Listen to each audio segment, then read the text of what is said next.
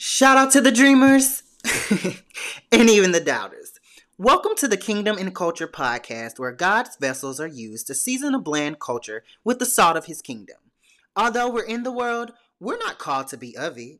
We are called to truly, yet authentically, represent God in culture by acting, living, and thriving as kingdom kids. Ready for takeoff? Buckle up and enjoy this episode. Let's go!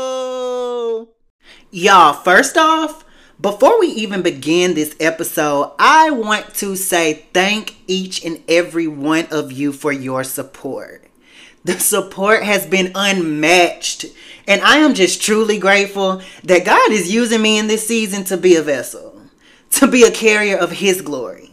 So before we even jump in, I want to surrender this episode and give it over to God because this is His platform. Literally, I'm just the vase He's the flowers. He gets the glory.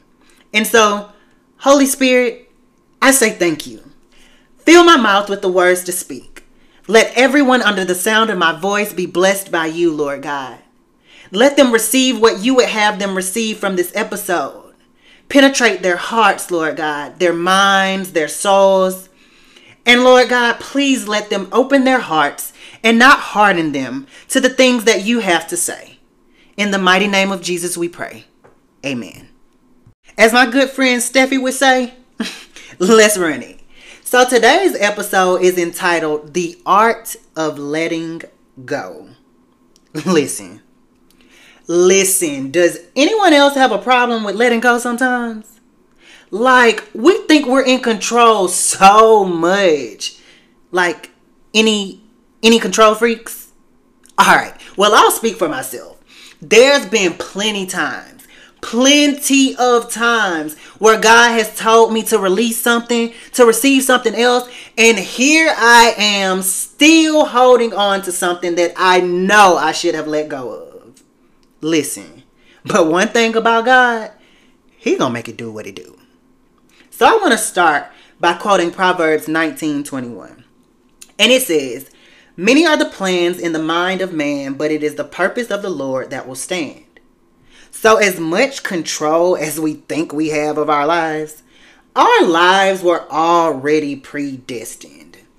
We always quote the scripture Jeremiah 29 11, for I know the plans that I have for you plans to prosper and not harm you, plans to give you hope in a future. So, that alone lets us know that our lives were already preordained. God doesn't wake up each day and decides to figure things out as we go. No. Nah. Our lives were already divinely orchestrated by our Heavenly Father. now, check it. We do have free will and we do make choices. But at the end of the day, God already knows how our lives are going to play out because my word says that the steps of the righteous are ordered by God. so, yeah, all that. There's a story in Luke chapter 5, and this story is about when Simon, later called Peter, was called to be a disciple. Most of us know Peter for being the disciple that walked on water later in his journey with Christ. Now, some people try to play my boy Peter and say that he took his eyes off of Jesus and sank, which is true. But we have to give him some credit because he stepped out of the boat. None of the other disciples did. What boat are you still in that God has told you to step out of? Think about that. That's beside the point, though. So, Simon or Peter was explaining to Jesus that they were fishing all night and hadn't caught any fish. Like they hadn't caught anything. But Jesus said, Cast out your nets again.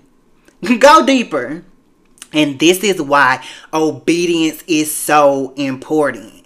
Because obedience leads to blessings. So obediently, Simon Peter threw the net out and the amount of fish that he was able to accumulate caused the boat to almost sink. Y'all, the boat almost sank because the blessing was so abundant. There was literally an overflow of fish, right? That's why God tells us that when we seek first his kingdom and live righteously, he's going to add everything unto us. So it caused not only Simon Peter to be amazed, but it caused those around him to be amazed also, which caused them to leave everything and follow Jesus. Literally, everything. Do you not know how scary that is to leave everything for the unknown? But I'm telling you that God will never tell you to let something go that He won't replace with better. It's giving upgrade. God is a God of doing more than we can ask, think, or imagine. So if He's telling you to let go of a relationship, a mindset, if He's telling you to let go of a habit, let it go. Because what He has for you is so much greater. Okay? So much greater. Simon Peter went from being a fisherman, fishing in water, to a fisher of men known for walking on water. Now that'll bless somebody. All because he was obedient in releasing the old to receive the new. I don't know about y'all, but anytime God can use me to get the glory, we gonna run that back every time. Later in the chapter, Jesus speaks on how new wine can't be put in old wineskins because the new wine would burst the old wineskins and cause the wine to be spilled and ruined. It says, But no one who drinks the old wine seems to want the new wine. The old wine is just fine, they say. Dreamers, I know that's not y'all's portion. We're not settling for mediocrity when we've been called to greatness. Okay?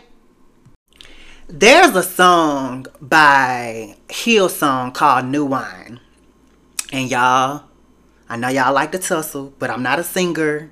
But it goes, Make me a vessel, make me an offering, make me whatever you want me to be.